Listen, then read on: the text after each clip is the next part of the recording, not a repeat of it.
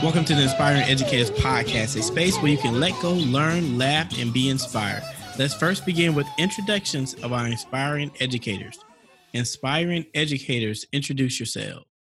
Hi, everybody. It's Lila, the educator motivator, coming to you from Los Angeles. You can find me on Twitter at Miss Lila Nur at M S L A I L A N U R. I am currently a math coach. That is my new job title. Um, and I'm also the CPM regional coordinator for LAUSD. Every week, we like to start with something that we're grateful for, um, just to make sure that we're keeping things really positive, um, to, to continue to inspire you to think about what you're grateful for as well.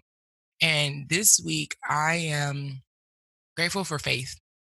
I have it, has been really difficult for me to accept uh, moving to a position as a math coach, which is you know uh, a level up for me um, at the age of 28, and it's been really intimidating. But I'm grateful for my faith and my abilities, um, and believing that I'm going to be able to do the best job possible and to put my best foot forward, and that this is the right next move for me. You know, I've been I've been doing a lot of moving lately and I tell myself that my next move got to be my best move. And I'm I have faith that this is and I'm really trying to I, I'm really believing that this is going to be my breakout moment where I find the next thing that I'm mad passionate about. And so I'm I'm just really and truly grateful for the the faith um, that I'm I'm making good decisions for myself and that I'm I'm I'm doing what I have to do. That's amazing, Lila. Sounds like purpose and assignment to me. Again, congratulations. Greetings, superstars. Hope everyone's doing well. Coach Jay here, Jadrien Grimes, ATL Atlanta, Georgia. Follow me on Twitter at Jadrien Grimes. That's J A D R I E N G R I M E S. I am head of business operations at North Metro Academy of performing arts. And the thing that I'm grateful for today um, is just that new opportunities. Um, I worked in banking uh, for 12 and a half years, banking and finance. So I am brand spanking new to education. Um, just allows me a platform to do more meaningful, um, more impactful work for our students here in Metro Atlanta. And I am gung ho excited and ready to get started. So I'm excited for new opportunities. Welcome to the field. This is Dr. Christopher J. Childs, your academic rock star, your favorite teacher, favorite teacher, your cousin, favorite teacher, your mama, favorite teacher, your daddy, favorite teacher, your brother, sister, favorite teacher, and I'm guarantee I'm your favorite teacher. You can find me on social media at DRK Childs. Hit me up, touch base, let's chit chat, let's talk, let's argue. If we disagree, this week I'm grateful for possibilities. Always thinking about what's possible how we can transform different things that we're doing. So always have that optimistic lens. What is possible? This week's hot topic. So you want to become an educator or a teacher. I use the word educator because some people just want to get an education in general. Then some want to actually just go into teaching. So I use the word educator as a holistic term. So you want to get into education. So that's the bigger topic. So you want to get an education. We're going to talk about some tips of getting into the field of education and why you should get an education. We may even briefly talk about why we got into the field of education. So let's discuss. Like Lila, quickly, why did you get an education? Jadrien, why did you get an education? I'll tell you why I got an education. And then we'll give you all some tips to get into the coolest field in the whole wide universe. I got an education because I wanted to be a role model. I envisioned this this real dramatic moments where you know i'm helping inspiring kids and we're laughing and we're crying and i really and truly just wanted to be the person for the void that i wanted to fill from my educational experience and i don't know if i said that properly or if that makes sense but there was a void in my educational experience in terms of having somebody who was really um, inspiring to me and really um, impacted my education. And I wanted to be that person for other students. And that's been kind of like my mission to to have kids feel like, whoa, like that was totally different than what I've experienced in any other classroom. Um, even if it's just the energy, you know, not even really focusing on the content sometimes, but just the energy. I wanted to bring a totally different energy to education. It's amazing, Lila. Very, very similar. Um, there's so many young people here in the metro Atlanta area, um, to speak more specifically, that grew up like I did. Um, undeserved, underserved community, um, very low, low, low middle income families. Um, but have an opportunity to see other things, even if you're on that scale. Um, but overall, I'm purposed to be here. Uh, my life's purpose, my assignment right now is to help young people get one, two, three, four, five steps closer um, to their goals and dreams and really help change the trajectory of their life. Um, if it's going north, let's get it going even more north.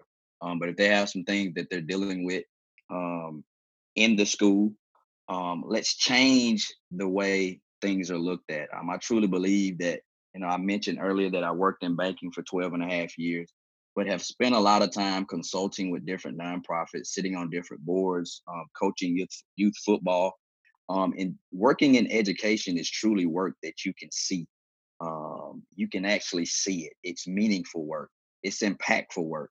Um, and I truly believe we need uh, people alike to truly use the influence that you have, um, all the educators that are listening, to truly help our communities become a better place by instilling in children everything that you know we've learned, things that we've been through, um, and to just truly help our community become you know a better place to live. And my quick story, literally, I started substitute teaching fresh out of college. I thought I was going to be temporary. I was going to be engineer, make this big money straight out the gate. I started teaching and I literally fell in love with it. And I've been an educator ever since. A lot of family members are educators also. So essentially, it was natural, but I never thought in a million years I would be in the field of education, but here I'm in it. I'm deep in it. As we think about the field of education, a lot of our listeners are going to be, especially over the summer break, applying for that first job, interviewing for that first job. So I want to jump ahead because we talked about through our story some of the benefits. What's like an interview tip? If you had to give someone like the best advice going into the field slash interview tip, let's be interview tip first and then we'll come back to best advice for going into the field. So, like, what's a your number one interview tip when interviewing for a position in education? Man, I oh, I know you said one, but I'm gonna give you two. Um, I always bring a really dope project that I've done with students, and I think that that really sheds light on what it's like to be in my classroom. And two, um, and, and of course, if you're just not getting to the field, you don't maybe have that experience or that that product yet. But I think I'm always real, real authentic. I speak the truth, even though sometimes it may feel like it's it's hard to speak that. You know, for instance, when I, I had a really bad last year, you know, and I took a month off and I, you know, I was depressed and it was really hard for me to be in the classroom um, based on a lot of things that were going on. And at my next interview, I said all that. I said, look, I'm recovering right now. Um, I, I'm very transparent and I'm very intentional about the things that I say and I'm authentic and I think that there won't be any surprises. You you know exactly who I am you know what you're getting um, you know what it, what it's going to be like to have me on your staff. So eh, you know I'm not just going into the interview saying oh I'm trying to you know do this uh this pony show this trick pony show just for the sake of trying to get this job. I'm I'm telling you what it is and what it ain't off top Great, great points, Lila. Um, I, I'll echo that. Your teaching philosophy, you know, speak to what that is and, and how you do it. You know, how do you plan to go about your day? I think it's important to also um, talk about how you manage student parent dynamics in a sense, especially in difficult situations, right? Like parents are different, educations are different, educators are different, um, kids are different. So how will you manage those difficult situations? And one thing that helped me um, I mean, I've been in, in corporate America, like banking finance for 12 and a half years. So it's a totally different switch in a number of different ways from what I was used to doing. So I prepared a lot of questions um, because I had a lot of questions um, for the board members that were present during my interview for the head of school. You know, it was different things that I wanted to ask them to know about whether it be the day a day, whether it be benefits, whether it be just anything about the school. What's your why? Why did you open? Just prepare questions to have for your interview to ask them. Um, so I think that's important as well. My best advice is to be yourself. Too many people try to be someone they're not. And what happens when you're not authentic in an interview, when they hire you, you you show the real you and you wonder why things don't work out like you expected. So be authentic and understand just because they don't hire you, you may not be a good fit for that culture. Yes, we need teachers, but I remember my very first interview, the guy said, We're looking for someone that can fit the culture that we have here. So if you be authentic, it helps you because they can see if you fit and you can see if you fit. And if you don't fit, turn down the job. Mm-hmm. Like that's the good thing about the field. You can say no and find another job. Otherwise, you'll be miserable. Students will be miserable. It'll be a bad year. Facts. Especially if you know you you have you've been working on your craft. I think it was Chris that talked about this um, at, at, maybe at NCTM um, this past year about you know how many educators are really really working to improve their craft how many people are actually you know going to conferences um, implementing new things collaborating you know uh, doing research how many people are actually doing that if you know that you have quality behind you you shouldn't be afraid to turn down a job or say you know this isn't going to work you know i did the exact same thing where i was afraid to tell my boss hey i might not come back because i didn't have a job yet and then at some point i said I know that I'm going to find something. And I had that faith that I'm going to find something because I know that I got some quality here. And I just got to say that I know that I'm supposed to be somewhere else and just go for it. You know, so I quit before I even had a job. and I like that mentality. I also want you to think about if you're not happy in the position once you get it, quit. Even and some people say you're telling people to quit in the middle the thing about it, a bad teacher, it's hard for students vibe off of that. They feel that, and you're impacting students' lives. So if you don't like this field, quit. I tell people all the time, I cannot stand a sorry teacher. It's one thing if you're not doing well and you're trying to improve to get better, but there's some sorry teachers. And because schools need warm bodies, et cetera, et cetera, they keep that crap around. I'm I'm at the point hey, if you suck, get out the field, get out the profession. Like go drive for Uber. Don't teach. okay. Walmart greeter. Oh my goodness. So we think about these things with education. What's the best one best thing about being an educator? The one best thing about being an educator?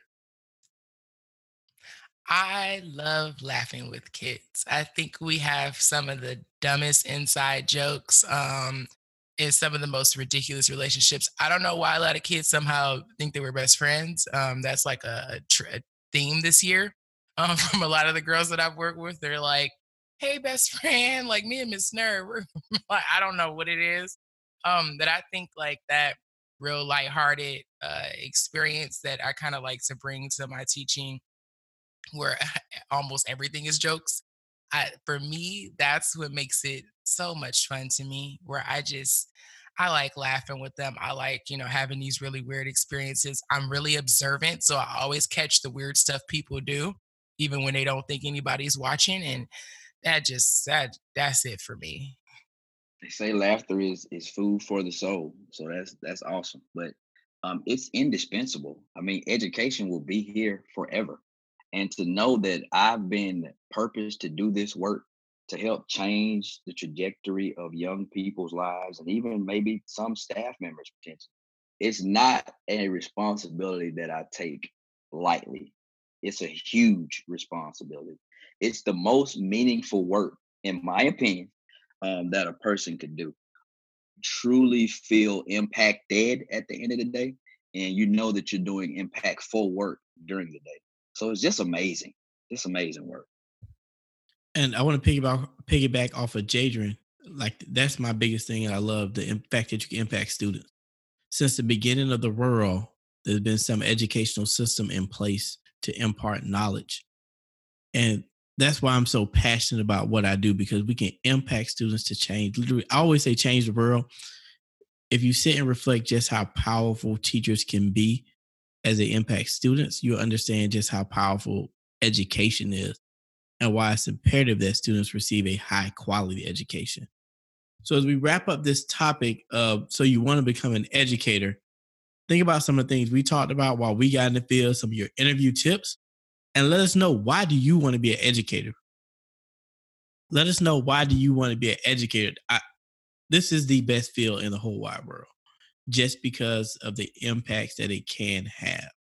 As we think about being the best field in the whole wide world, we have to think about hearing one of the best voices in the whole wide world as they inspire you in our inspirational moment. So we have none other than the one and only, the newest educator in the bunch, Jadrien Grimes. How about that intro? Appreciate it, bro. As we talk about, uh, you know, transitioning into education or moving up or down a ladder or whatever you want, um, I think it's very important. This goes for any industry at all. We've said it during this particular episode. We said it during other episodes. I actually mentioned it on our very first episode. So make sure you go back and listen to our very first episode and catch this. Remember your why or figure out your why. What is your why? That's your cause, that's your reason, that's your purpose. If you want to work in education, if you want to have a long standing career in education, remember your why. It'll be some tough days. Make sure that this is work that you've been purposed to do. This is just not a fly by night field that you can get in and switch and go around and do something else. People are depending on it. It's a reason that it was put on your mind. So if it's something that you want to do, always remember your why, always remember your purpose. I think about when I was uh, just recently, um, a year and a half ago, when I was getting ready to transition into education. It was something I was dealing with for so long, but I knew the youth development education space was something that I wanted to be in. It's one thing that I had to do um, because I wasn't familiar with the field. So one nugget we failed to mention is network, network, network. There are a number of different channels, I'm sure, um, a number of different district events you can go to, conferences that you can meet people. Um, I always like to say your network increases your net worth, right? We always talk about educators being underpaid and people in the education field, field being underpaid. Make sure you're surrounding yourselves with the right people. Surround yourself with eagles, not turkeys, right? They both have wings, but one can fly and one can't, right? So always remember that. Be be conscientious of who you're surrounding yourself with and always, always, always remember your why. Remember why you got started. I guarantee you, if we were to poll our listeners, Chris and Lila, they probably could make a list of educators that inspired them and motivated them to A, get an education, or B, truly help change the trajectory of their lives going north. I'm a component of that, and I'm sure you are too, because we've had conversations about that. But if you want to be in education, always remember your why. Always remember your purpose and why you started. Because at the beginning of the day and the end of the day, it's about transforming lives. It's about transitioning lives, building up our community, and making sure that our students, our young people, become pillars and have a sustainable significance in communities throughout the world. At the end of the day, what's your why? What's your why? And as my mentor always tells me, education is serious business. This is serious business what we're doing. This has been the Inspiring Educators podcast. Appreciate you listening. Reach out to us, talk to us, interact with us. We're human. We love to engage with our audience, and we want to make the very best podcast for you. But we appreciate each and every one of you. Until the next episode, we out. OUT. Peace. Bye. For real though. Boy, boy. Shift.